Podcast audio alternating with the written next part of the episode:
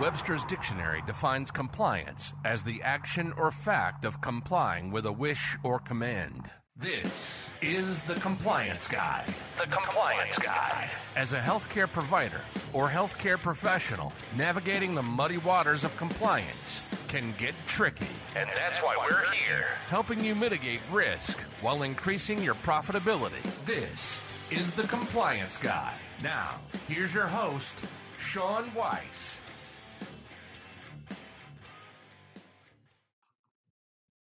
All right, everybody, welcome to this special edition of the Compliance Guy. I'm Sean Weiss, and as always, I want to begin by saying thank you all so much for tuning in and logging on and just hanging out with me and my special guest for a little while as we talk about some of the coolest things going on in healthcare right now.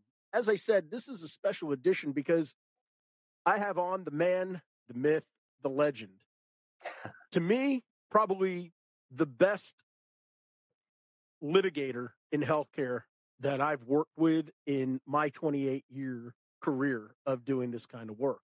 And I'm talking about Ron Chapman II of the Chapman Law Firm. Welcome to the program, counselor. Thanks a lot, Sean. I appreciate you having me for this special edition. Yeah, I, I am really excited about this one because um, if you've been listening to the Compliance Guy podcast over the last uh, week and a half, you know that I was brought in as an expert uh, witness. Uh, at first, I was a consulting expert, and then I was asked uh, about a few weeks prior to the trial, uh, "Hey, we kind of need you to fly up here and get on the stand," which is, you know, always good for the nerves. Um, but here's the deal: um, this case was absolutely fascinating from the very beginning, all the way to the very end, and all of the little intricate parts in between.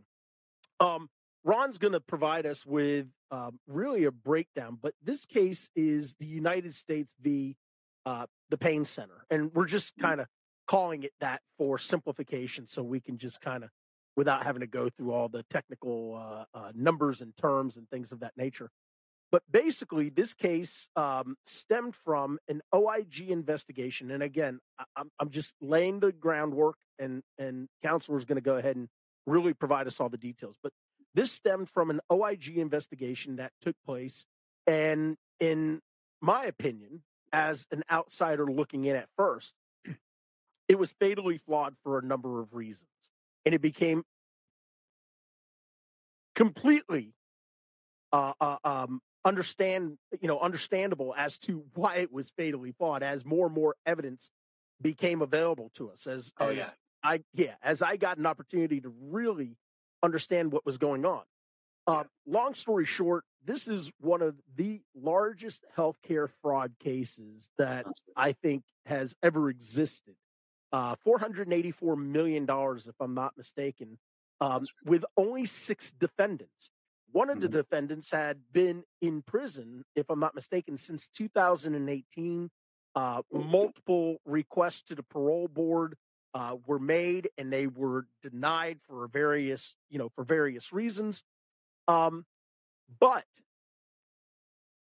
with the leadership of Ron Chapman and others from his firm, they got a trial acquittal on, I believe it was 56 counts against four, uh, four of the six defendants in the case. Yep, because 54. Yeah. 54 Mhm. and and for four of the six defendants because two of the defendants i believe took plea agreements early on That's right. and decided to turn states uh, witnesses Yeah, so- we'll, we'll, we'll talk about that. It's a, it's a common thing that we've always discussed about, you know, who you hire as an attorney, but uh, Yeah. we'll get to that. all right so i'm going to stop there because again um, I, I really want you to hear this from um, ron chapman himself because i think the the explanation that you're going to get is going to be just fascinating and once again this episode will prove why you only hire experts in litigation of health care fraud healthcare issues because if That's you right. don't you wind up making significant mistakes so let me stop there counselor why don't you kind of take us uh, from the start and and and i'll kind of ask some questions as we get going here Yeah, let's let's break it down um, from the beginning. Uh, I think we've got a lot of ground to cover here, but but I hope that folks can learn exactly why this case turned out the way it, it did and some of the strategies that we uh, used to get it there, which which we'll get to. But let's lay some groundwork. So, Dr. Bothra had been in practice since probably 2007. He was a surgeon, but opened up a private practice in um, Warren, Michigan, which is just at the doorstep of Detroit and um, started getting into interventional pain. Uh, and ended up getting certified himself and hiring another doctor, Dr. Edu. The practice started to grow significantly. You know, we see this rapid growth without a compliance plan is a recipe for the government to start asking questions, right? When you start to become an, an outlier. And that, if you could, you know, fault Dr. Bothra for anything, it was not contacting somebody like me or you early on to get everything right. But that's not criminal, right? That's just right. a compliance issue. So, um, so he then ha- starts hiring more talented interventional anesthesiologists, one of which was Dr. David Lewis, my client. Um, and uh, lo and behold, 2018, the place gets raided, everybody gets indicted, and the government releases to the press that same day that the entire clinic was fraud and there was $484 million worth of healthcare fraud. We wanted to go to trial quickly, but the COVID pandemic hit um, after I arrived on the case, and the case was continuously stayed. We eventually got it to trial. Um, and and here here's the here are the, the shortfalls of the government. And, and I'll just digress for a second. First, we're seeing that the people who are taking the prosecutors who are taking healthcare fraud cases while they may be part of a healthcare fraud division or a DOJ strike force, they have this difference of opinion um, from me in that they believe that healthcare fraud, because they've determined that something is fraudulent, absolves them from any responsibility to follow Medicare's guidance, um, proper auditing, statistical sampling methodologies. And when I argue these things in court, both judges and prosecutors are looking at me like, this is a criminal case. You're arguing civil stuff. Well, this trial proved that that's not true. We just needed to convince a jury that these things need to be followed. And that's where your testimony became uh, so vital in the case. And, and I also want to mention, I couldn't think of a better place to, to, to say the first words about this case and how it turned out than your podcast. Not only were you involved in the case, um, but I think that your listeners, the collection of people that are, are um, devoted to listening to your podcast, we'll really get something out of this. And as we continue to be on the podcast and have the roundtable that we're ready for, I think that we can continue to provide more information about how this model that we've developed will help people. So, so Absolutely. we get to trial, and and here's our, our defense theory. Government um, came up with their theory from the beginning of the case after only sending six charts to their expert for review. Six charts. They argued $484 million worth of fraud. The entire practice was fraudulent. Every code, every procedure, every patient. And that's just an untenable theory. These prosecutors want to make headlines by claiming large amounts of fraud, but when it actually comes to proving it, that's a different story. So, knowing that they had decided to anchor their boat to this island, right, um, of $484 million worth of fraud, we felt as a defense team and and as the only healthcare expert on the defense team, well, Al Rogalski knows healthcare very well as well, but I felt like I had to carry this um, this burden a lot on on my back for the entire defense team. But we figured that if we could convince the jury that this all fraud theory was complete BS, they would at least not trust the government's representations. And I, I say it in the book time and time again. Trials are about what, Sean? credibility. Credibility. Right? They're all about credibility. And when you can find and show the jury that the government doesn't have any, they'll look through that evidence with a critical eye. So your only job as a defense attorney during trial is to erode the credibility of the prosecution and get the jury to see that they're being sold a story that just isn't true. So we attacked this $484 million number. Well, how would we do it? We did it by doing the government's job for them, right? That's right. We did um, uh, somewhat of a statistical analysis of the practice. We had our expert review the specific files that they looked at to cover down on that and show that there was no fraud committed. Um, but then we put you on the stand to testify about all the things the government must do according to their own regulations um, that that would be required to prove that the entire clinic was fraudulent. Once the jury heard all of that, they didn't have to go too far to realize that this case was a political hack, that it never should have been brought, that they were overselling it. Now, as trial progressed and this all fraud theory completely eroded, we were sitting and waiting for the government's closing argument to see if they were going to stick to their theory or if they were going to back down and maybe try to isolate one or two counts. Well, right. these prosecutors didn't back down. They doubled down on their all fraud theory. They just tried to argue that our statistical evidence was not reliable but then all I had to do is stand up and say, Where's the government's statistical sampling? The courtroom was packed with prosecutors during the closing argument. Investigators have been all over the place. It, we, we had poor Ryan Vaughn fly all the way in from Bali to present some numbers, and they've got agents right over here in Detroit who can who can do this work easily. They they want to they want to tell you something, but they don't want to prove it. Um, right. So seven weeks of trial. Um, a lot of our defense was both focused on um, this this theory of disproving all fraud and showing the government did not show their work um, or even do their work properly. A couple of other elements that are important to point out. Uh, first, you got to have the defendant testify. Period. If you're facing these kinds of allegations, you've got to. Dr. Bothra chose not to testify. That's his choice. That's right. Um, Dr. Russo chose not to testify. That's his choice. Thankfully, Dr. Edu and Dr. Lewis, my client and a very good attorney, Bob Harrison's client, took the stand. Um, and what we did during our client testimony was try to provide all of the substance that you would likely hear from these other people to make up for it. So we were able to to somewhat overcome that burden.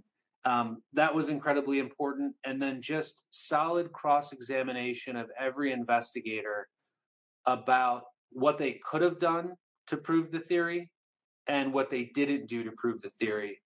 Um, a court security officer, we call them CSOs, um, came up to me, a very nice man, observed the entire trial, said, um, I, I've observed probably hundreds of trials over the years. I watched your closing. Uh, everything was fantastic. This case shouldn't have been brought.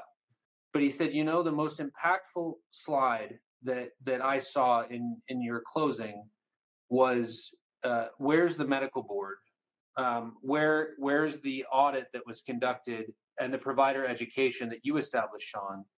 Yep. Where was the Warren Police Department, the city police department, to say this place was a cesspool of fraudulent activity? Um, because they would know if patients were complaining or if there were drug deals or anything in the parking lot. Yeah, you would think so, right? Yeah, exactly um, you know, where was I think I might have mentioned it, but the Board of Medicine, where was JCAHO when they were running through this practice, certifying it? When did they say there were any problems? So I think we always have to remember that when we're dealing with a case like this, we don't just look at the surfaces of the government's case and try to attack them. We also have to look at the gaps. Because when we do that, when we play to those gaps in the government's investigation, we can create an almost impossible burden for the government to overcome unless they make really good use of their four or five weeks of testimony that they've got uh, in terms of putting witnesses on. Um, you know, this is of my last five trials, we've got four acquittals on the substantial issues in the case.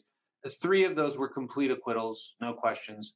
One of them, the Dr. Campbell case, was a conviction on some minor issues, but an acquittal on all the majors, including distribution causing death.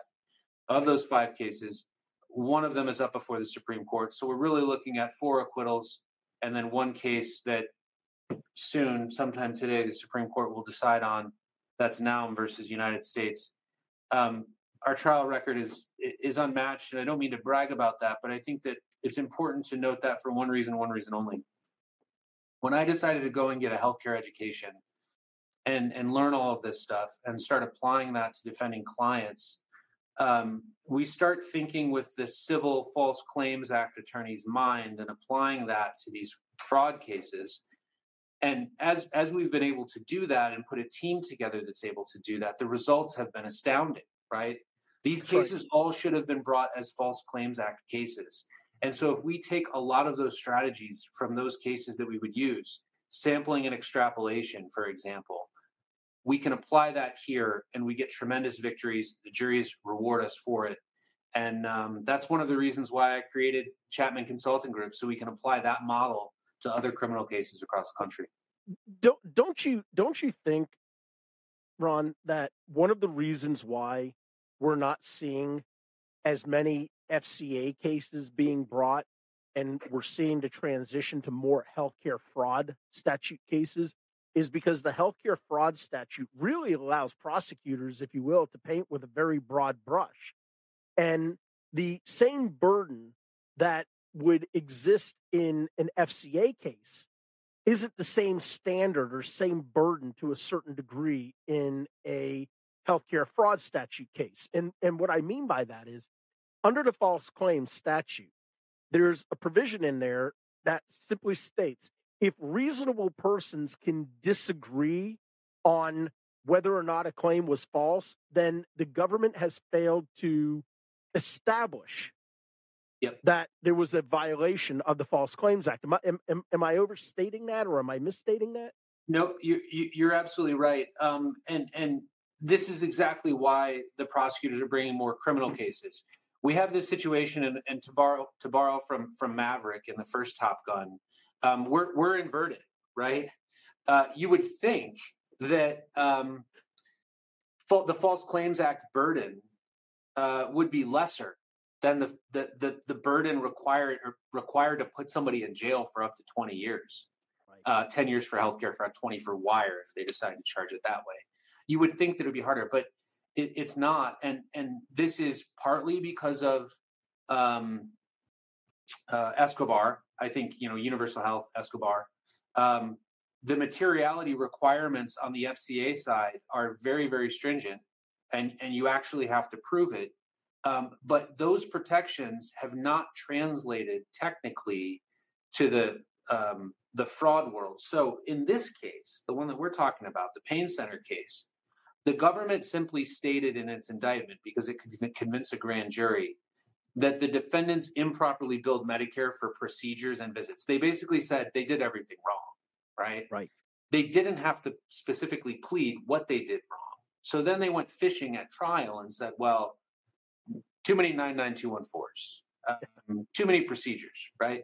But they didn't actually have to prove um, to a grand jury that the claims were false on their face and there were material misstatements made because Escobar has not technically been applied to criminal decisions. I've argued to appellate courts and to district courts that Escobar should apply because, as the Supreme Court said, the materiality standards in Escobar are exactly the same as the materiality standards. I think Justice Thomas wrote the opinion, a popular guy these days, um, are exactly the same standards in in fraud cases but district courts aren't applying it. That's that's my next mission, right? We got a good decision on the Supreme Court opiate stuff. I'm happy about that. Naum is going to pave the way for that. It's time to transition into getting district courts and circuit courts to understand that if you want to bring a healthcare fraud prosecution on that indictment, you need to plead material false statements and say exactly what they are. You know, it's interesting. I actually wrote a paper on Escobar I wrote yeah. an entire position paper on Escobar. Um, I actually, I, I, it was probably when I joined LinkedIn. It was probably one of the very first posts that I ever did, um, and it, it, it was interesting because I felt like, you know, it, it was such an important case for so many reasons, and maybe it was just a little too soon for when I posted it. But I think in having this conversation, I'm going to dig that one up from the archives. Yeah. Tell you what I'd like to do if you're cool with this. I'd love to send it over to you and maybe update it a little bit and modernize it and then push it out as a uh, co-authored paper if you're willing to do that. I'd love to, and we can start talking about how the materiality in Escobar should apply uh, to um, to healthcare fraud. And in in my amicus brief that I'll file or or um, petition for cert. I'm sorry, my notifications are buzzing here. Um, right. Or petition for cert. You know, we can cite that paper and uh, and hopefully get it in front of the court. Yeah, So going back to so yeah, let's let's absolutely do that. And you know, I'm excited about the Ruan uh, ruling as well. Um, yeah. You know, I had a I had a I don't want to stray too far away, but I had a, a fascinating conversation with a former DOJ prosecutor yesterday, and I said, you know, it's it's really going to be a, a, a, high level of accountability that is placed onto prosecutors now when it comes to making a determination as to whether or not to bring charges against a legitimate prescriber, right? You know, there's something that our, our listeners need to understand. There's something called prosecutorial discretion. Yep. And in my in my opinion, in the cases that I've been asked to work on, you know, like the Campbell case, even though I was not part of the Substance Control Act portion, right? Because that's not my lane. I still I still do a ton of research on it. I, mm-hmm. I understand it. And for me, you know, the the district court was the problem, right? Because the district court, I think it was the ninth, if, uh, the ninth circuit court that made the ruling on it, but they they really kind of hand tied the prosecutors when it came to you know having to file certain charges. But you know, my argument with this former prosecutor yesterday was that it's it's not really about accountability on the prosecutor's part. It's about prosecutorial discretion. And it's about not bringing these cases. And I think for me, the Ruan case is huge because if you think about all of the patients out there that have legitimate problems where they need something to take the edge off of the pain, they need yeah. pain management care, not just an injection, they need things for breakthrough pain. We have physicians that have patients that just had surgery under general anesthesia where you know there's going to be postoperative pain and they don't want to prescribe anything. They're sending them home with Tylenol because they're petrified of being targeted and charged. Yep. No, you're absolutely right. Um, there is a, a, a, consensus that is brewing right now that that the Ruan decision dramatically changed opiate prosecutions. Um, at the risk of people being upset generally and at me, I don't believe that it will.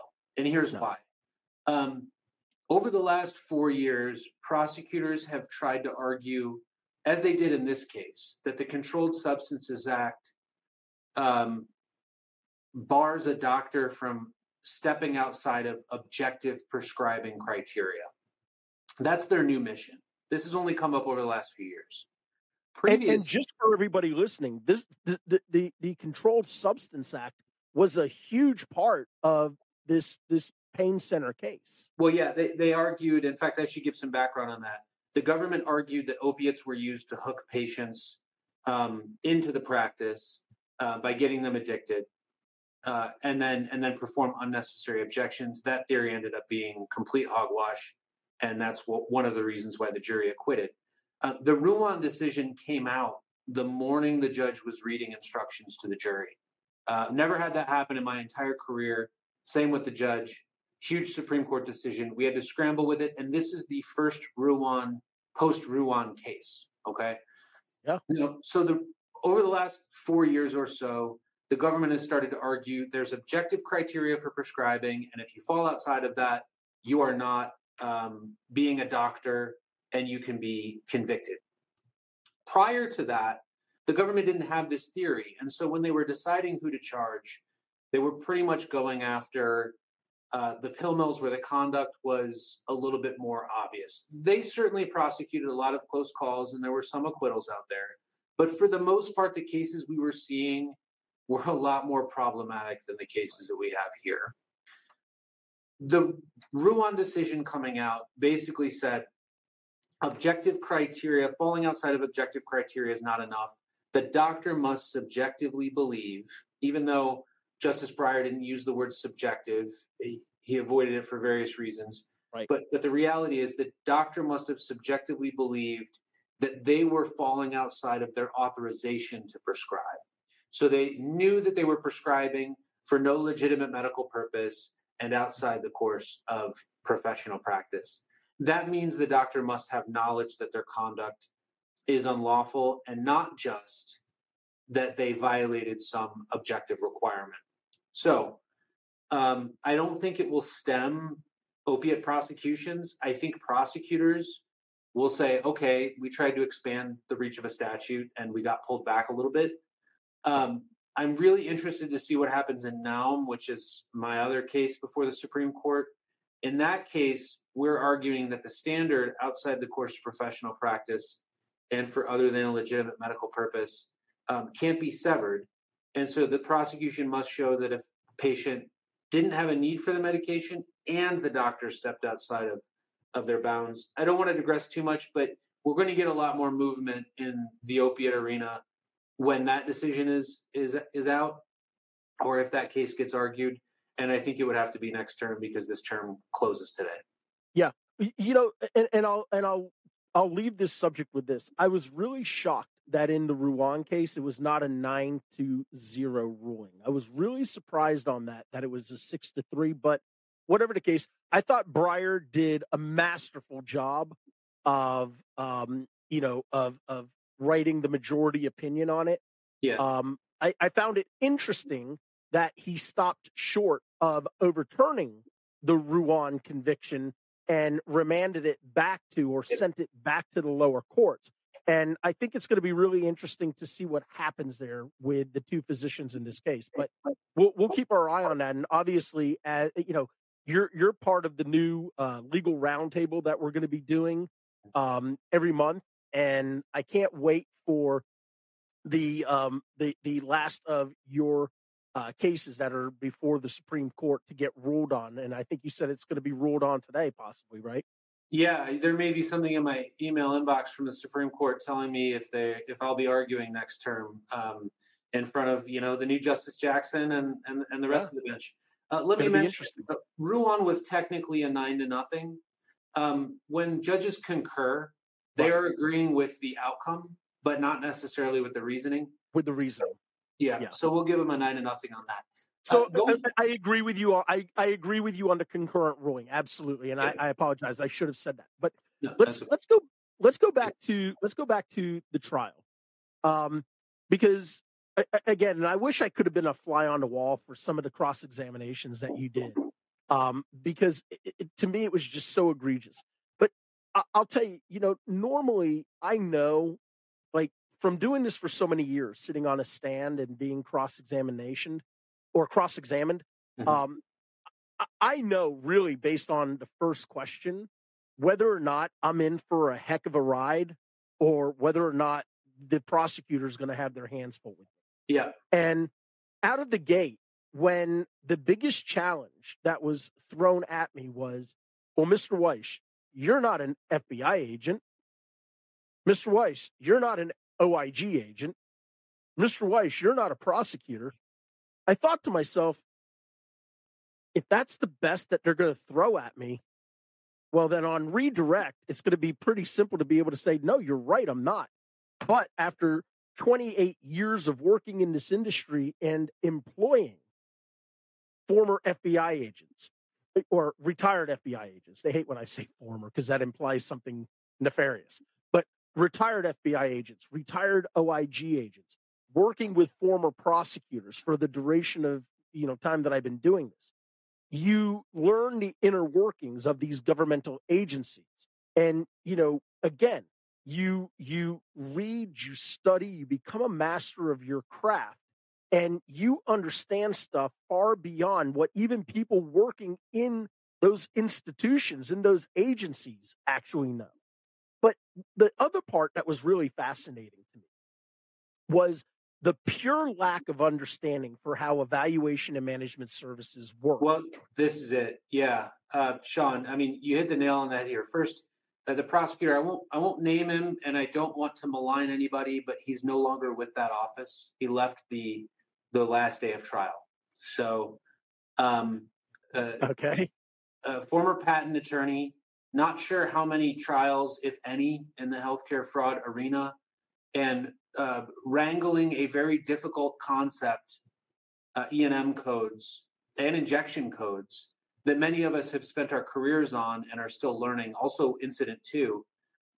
Um, when you put somebody like you on the stand, who's just an absolute dictionary of uh, you know this medical legal uh, stuff and, and, and, billing issues and healthcare compliance, um, there's not a question that he could ask, especially if you are well grounded in your opinion, that would shake you off of what you believe, because he just does not have the mental acuity necessary to understand even the fundamentals of these concepts, but then also to turn them around against you. Um, and you know, I advised Dr. Murphy of this, the other expert, and I think I mentioned this to you. Um, you you wait for your opening, and when you get an open-ended question, um, you deliver that uppercut, right?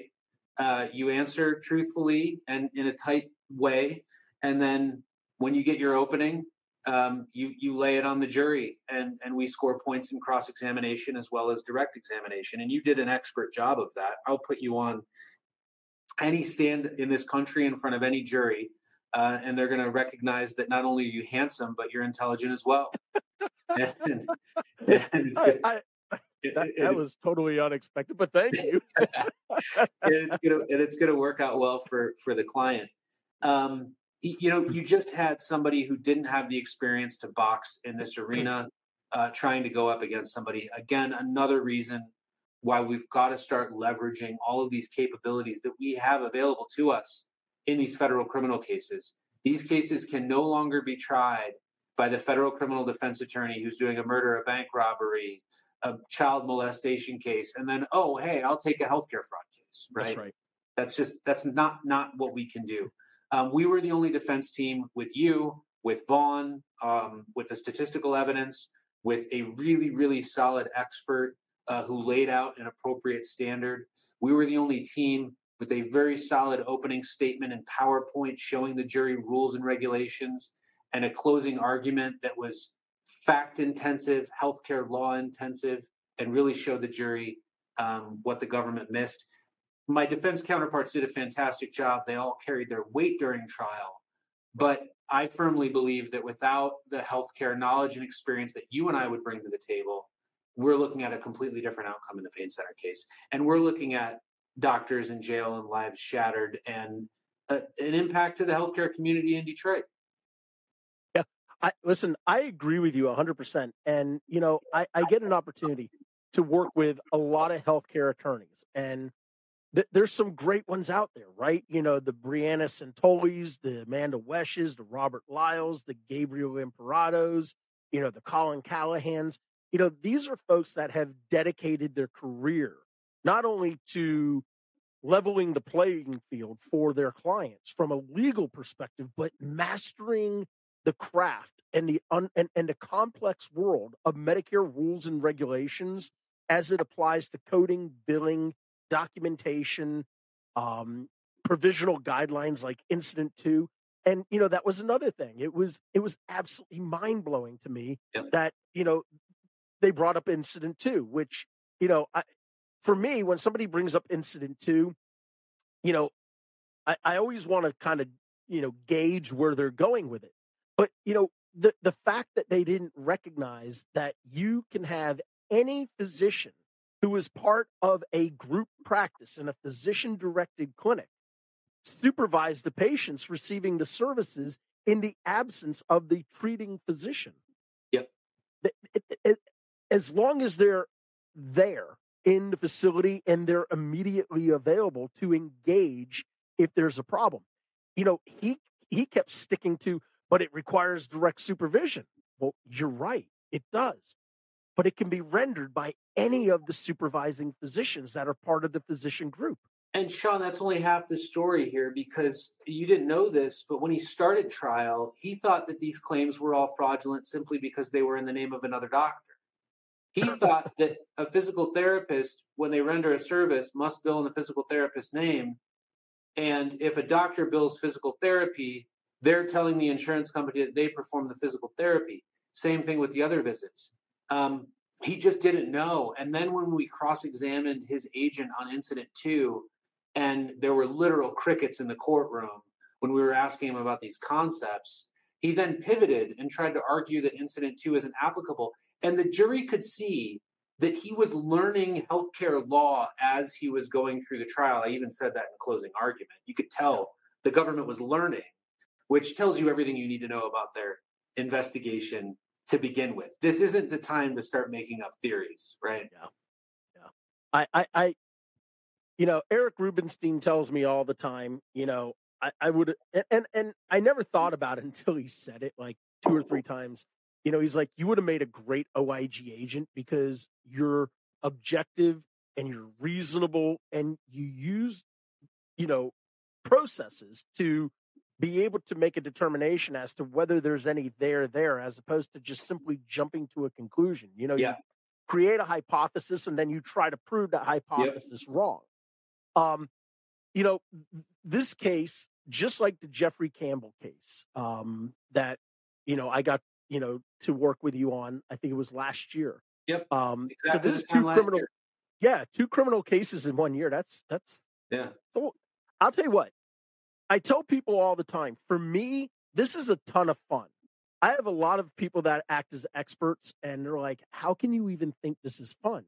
Well, because for me, when you study and you en- and you engulf yourself in something that you are truly passionate about and that you can speak intelligently about and you can take complex matters and break it down into plain language for people who don't work in this industry to be able to understand.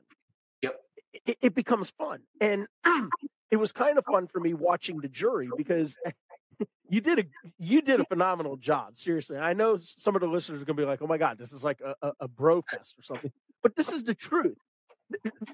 You, I wish I wish they would have like a CCTV or something where I you could watch some of this stuff Yeah. because what what Ron did during the direct examination, which I think should be taught in you know li, you know direct examination 101 in law school, he asked simple simple questions. Sean, is there any guidance or regulations that exist in Medicare for how an audit takes place? Yep. Well, and then and and that was it. It wasn't, you know, this long complex question broken down into 27 parts. hmm It was a straightforward question. And the simple answer was yes. Chapter 3, section 3.2.3.4. Yeah. And it specifically talks about the following. Yep. Sean, is there any guidance or instructions as to law enforcement engaging in audits for Medicare? Yes, there is. Chapter 4. Sean, is there any guidance or regulations regarding statistical analysis and Mhm. how and when statistical sampling can be deployed? Yes, there is. Chapter. And it was so it was so easy. Yep. And and and and I was watching as we were going through our our direct examination, watching the members of the jury kind of looking at each other, going, "What just happened?" And then watching them scribble down notes, Yep. right? Trying to is what is that section? What is that chapter?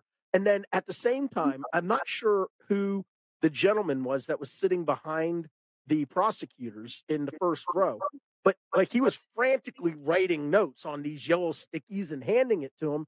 And I'm watching the, the the two prosecutors looking at each other, literally going, Yeah. shrugging.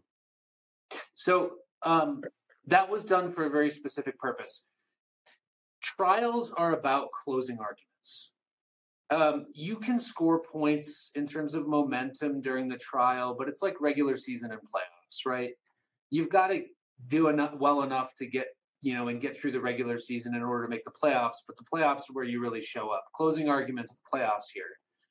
So I'm inviting curiosity and not really closing the loop on many of these concepts with the jury by just saying, "Hey, Sean, what is this? And what is this? And what is this? And you know, let's talk about that." I don't expect a jury to really put all of that together and why it's important until the closing. But the one thing I want, the two things I want to do during trial uh, before we get to closing is I want them to think with a skeptical mind and erode the prosecution's credibility. And then I also want to invite their curiosity and whet their appetite to certain concepts so that they're eagerly listening to the prosecution going, I wonder what Ron's going to do to tie in some of these things that we learned about. And I wonder if he's going to show me why these are important for this case. So that's the, the vital role that you played. You whet their appetite with some rules and regulations that applied, and we didn't have to go too deep. In fact, I didn't even ask you to opine on any anything that was done in this case or review any records. I just wanted you to get up there and say what the regulations said, because in closing, we showed that the government had this huge burden and we're supposed to do all of these things and they didn't do any of them and i talked about you heavily in closing i'll um, i'll share some of the closing slides i'm going to do an ar- article on federal defense blog uh, that goes through the trial strategy so that other people can get a hold of it and if they want to use um, our suite of, of capabilities available for their healthcare fraud cases you know they can do it um, yep. so that we can provide benefit to the community and save doctors from getting, you know, um, hurt by these aggressive policies. I, I, will admit, Sean, I committed an egregious podcast violation a few moments ago. Uh-oh. I, I checked my email, and in ah, it were two right. in it were two emails from the Supreme Court of the United ah. States. Um, the first one was uh, vacating the Fourth Circuit judgment in Naum versus United States and remanding it back which means he's overturned. And the next one was vacating Couch the United States and sending it back. Uh, we expect that next, at some point, both of those circuit courts of appeals will take a look at them and potentially vacate those convictions, which is what we're looking for. So, great news all around this week. Is is there a white collar attorney Hall of Fame? well, I don't know. I don't know. Maybe they need some of those like the podcast awards that you're you're you're you're getting all over the place. Maybe we need some awards like that. The only awards that there are in the legal field are the ones where you have to pay your 300 bucks and uh and then you get your name that you can post on your website and I don't do any of that stuff. Super lawyer or yeah. something like that, right? Exactly. Yeah. Yeah. So so here's the last question that I have for you. Mm-hmm. My understanding is it took the jury only 10 hours to deliberate. That's now we're right. talking about a seven week trial. Yeah. Okay. 10 hours approximately to deliberate and return a verdict. Yep. Prior to the reading of the verdict, were you nervous that they were able to come back so quickly with a verdict? I shouldn't admit to this, yeah. But I'm going to because it's you. You're like okay. the you're like the sports reporter on Jerry Maguire, where you get everybody to cry. You know, uh, you, you remember that? I hope some of your listeners yeah. remember that movie. Show me the money. Yeah, exactly. Um, I, I wrote I wrote the press release before I walked into court that morning. Um, I I knew what was going to happen. Um, I could see it. Um, I would not normally be so presumptuous, but I knew the night before that the jury would have a verdict in the morning. And I knew that this was a diligent and attentive jury. And I knew that if they wanted to convict these guys, they would look through the evidence. And 10 hours isn't enough time to, let me put this into perspective. The jury can't talk about the case right until they go to deliberations. And I don't know what happened in that room. And that's all between them. And I don't care too much. But 10 hours isn't enough time to really figure out where the evidence is and start looking at it I think they walked in there, they took a couple of votes, they realized that the government's credibility had been completely eroded, and um, you know they they ran the score sheet, 54 to nothing in favor of the defendants here. And one of the most beautiful moments in my career will be watching those handcuffs taken off of Dr. Bothra, who'd been in jail for 42 months, and watching his daughter give him a big hug, and there wasn't a dry eye in the courtroom. Um, Dr. Edu's wife came up and gave me, you know, the most heartfelt hug. I held my composure until just about that moment and started to feel feel some things. And uh, it was just uh, an incredible victory. But I am very irritated that the government has put those people in that position. I think that the, it's an absolute abuse of power to continue to apply what should be, you know, these civil issues um, in a criminal context. And I hope that we, in some way, have eroded um, the U.S. attorney's faith in their prosecutors to get these cases off the ground.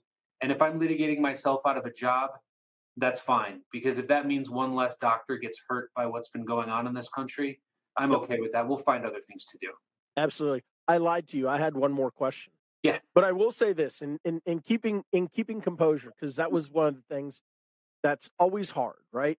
Yeah. Um after I got off the stand and you know the, the court adjourned, I think it was for lunch. Um, you know, having Dr. Lewis come up to me with his wife, and I think that was his parents, and saying the heartfelt things that they said to me. Um, you know, because I'm not a very emotional person. I'm, I'm I'm a regulatory guy, man. I'm black and white. I don't have any feelings. You know? CMS didn't give you emotions, Sean. They would put that in the regulation if they wanted you to. but you know, it, it, it, it, to me, that was that was the greatest reward.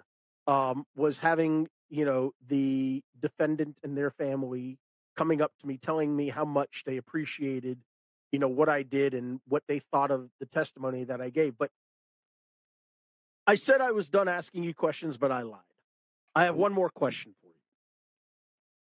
Originally, there were six defendants in this case, of which two of those defendants decided to take plea agreements and they broke from the other four. And I'm just wondering if there's any regret on the part of those two physicians, given the fact that you all were able to achieve a total acquittal. Yeah, so so those two um, physicians hired attorneys who've done healthcare fraud cases before. Um, I know them very well. They're they're very good attorneys, and I'm sure that they would have looked into their client's specific circumstances and realized that maybe it wasn't worth the risk, or maybe there were you know particular things about their conduct that were that was problematic, um, and advised them. The unfortunate issue for them is they've pled guilty to federal offenses pursuant to plea agreements that will subject them to sentencing by a federal judge, Judge Murphy. And the federal judge is not going to think about the fact that the other physicians got acquitted when handing down that sentence. So you will have two people that will be in jail for conduct that 12 jurors determined uh, was not outside the line. Um, it's a shame. Yeah. Uh, some may say, and I think are already saying on Twitter, you sort of get what you deserve. Um, I think it's unfortunate because those two people had to make a very difficult decision. I have no ill will towards them, Yeah. and they had their own uh, issues to consider. But you know, let's face it, going going to federal trial is rolling rolling the dice. I mean, our outcomes have been great. Yes. Um, four out of five, with one just got you know getting vacated. We're damn near five five out of five right now. Um, Yep. but that's not the case for everybody. Ninety nine point five percent of federal defendants get convicted. These um, four defendants who were acquitted um, are rare, and those physicians had to make uh, make their own decision. I hope the judge goes easy on them. Um, maybe hopefully without some jail time, but Yeah. you know they do they do get the benefit of their bargain at this point. Yeah, that is true. Yeah. All right. Well, this brings us to the very end of this special edition podcast with my really good friend Ron Chapman. Um, super attorney. Um, I'm telling you, if if there's not a white collar attorney Hall of Fame, there should be, um, and he should be, in my opinion, the first inductee. Um, it's been nothing but a total privilege and an honor to be able to watch you uh, uh, dance like Fred Astaire in the courtroom, and to watch how you control a room when you are you know, at that podium. So, with that said, counselor, thank you so much. I know, again, you had two decisions vacated today at the Supreme Court level. That is huge, huge, huge, huge. Um, the Ruan case um, being remanded back as well. Basically, it's vacated and it's being sent back to the lower courts. I mean, that's a huge, huge win. And I think we're going to really see what comes of that. Um, congratulations on one of the largest healthcare fraud trial acquittals um, in my lifetime uh, that I'm aware of. Um, you deserve all the praise that goes to you. Uh, folks, again, I say it on every podcast when we talk with healthcare centered attorneys. This is why you use somebody who is a master of their craft. Don't get somebody who's handled your third divorce or who handled your trust or who put together your your estate or something like that. You're just asking for problems. Get with the right people. And if you don't know who to call, call me and I'll get you to the right people or to the right person. All right. With that said, as always, thank you all so much for tuning in, logging on, and hanging out with us for just a little while. As always, remember be good to yourself, but more importantly, be good to each other. And until next time, take care. You've been listening to The Compliance Guy. Sean has been doing this for 28 years. He holds 10 national board certifications. He's a partner and the vice president of compliance for Doctors Management LLC. He's a subject matter expert in federal court. He's lectured at the most prestigious institutions. He's engaged with members of Congress in both chambers. So, what we're saying is he's qualified? We hope you've enjoyed the show. Make sure to like, rate, and review. And we'll be back soon. But in the meantime, you can find us on social media at The Compliance Guy.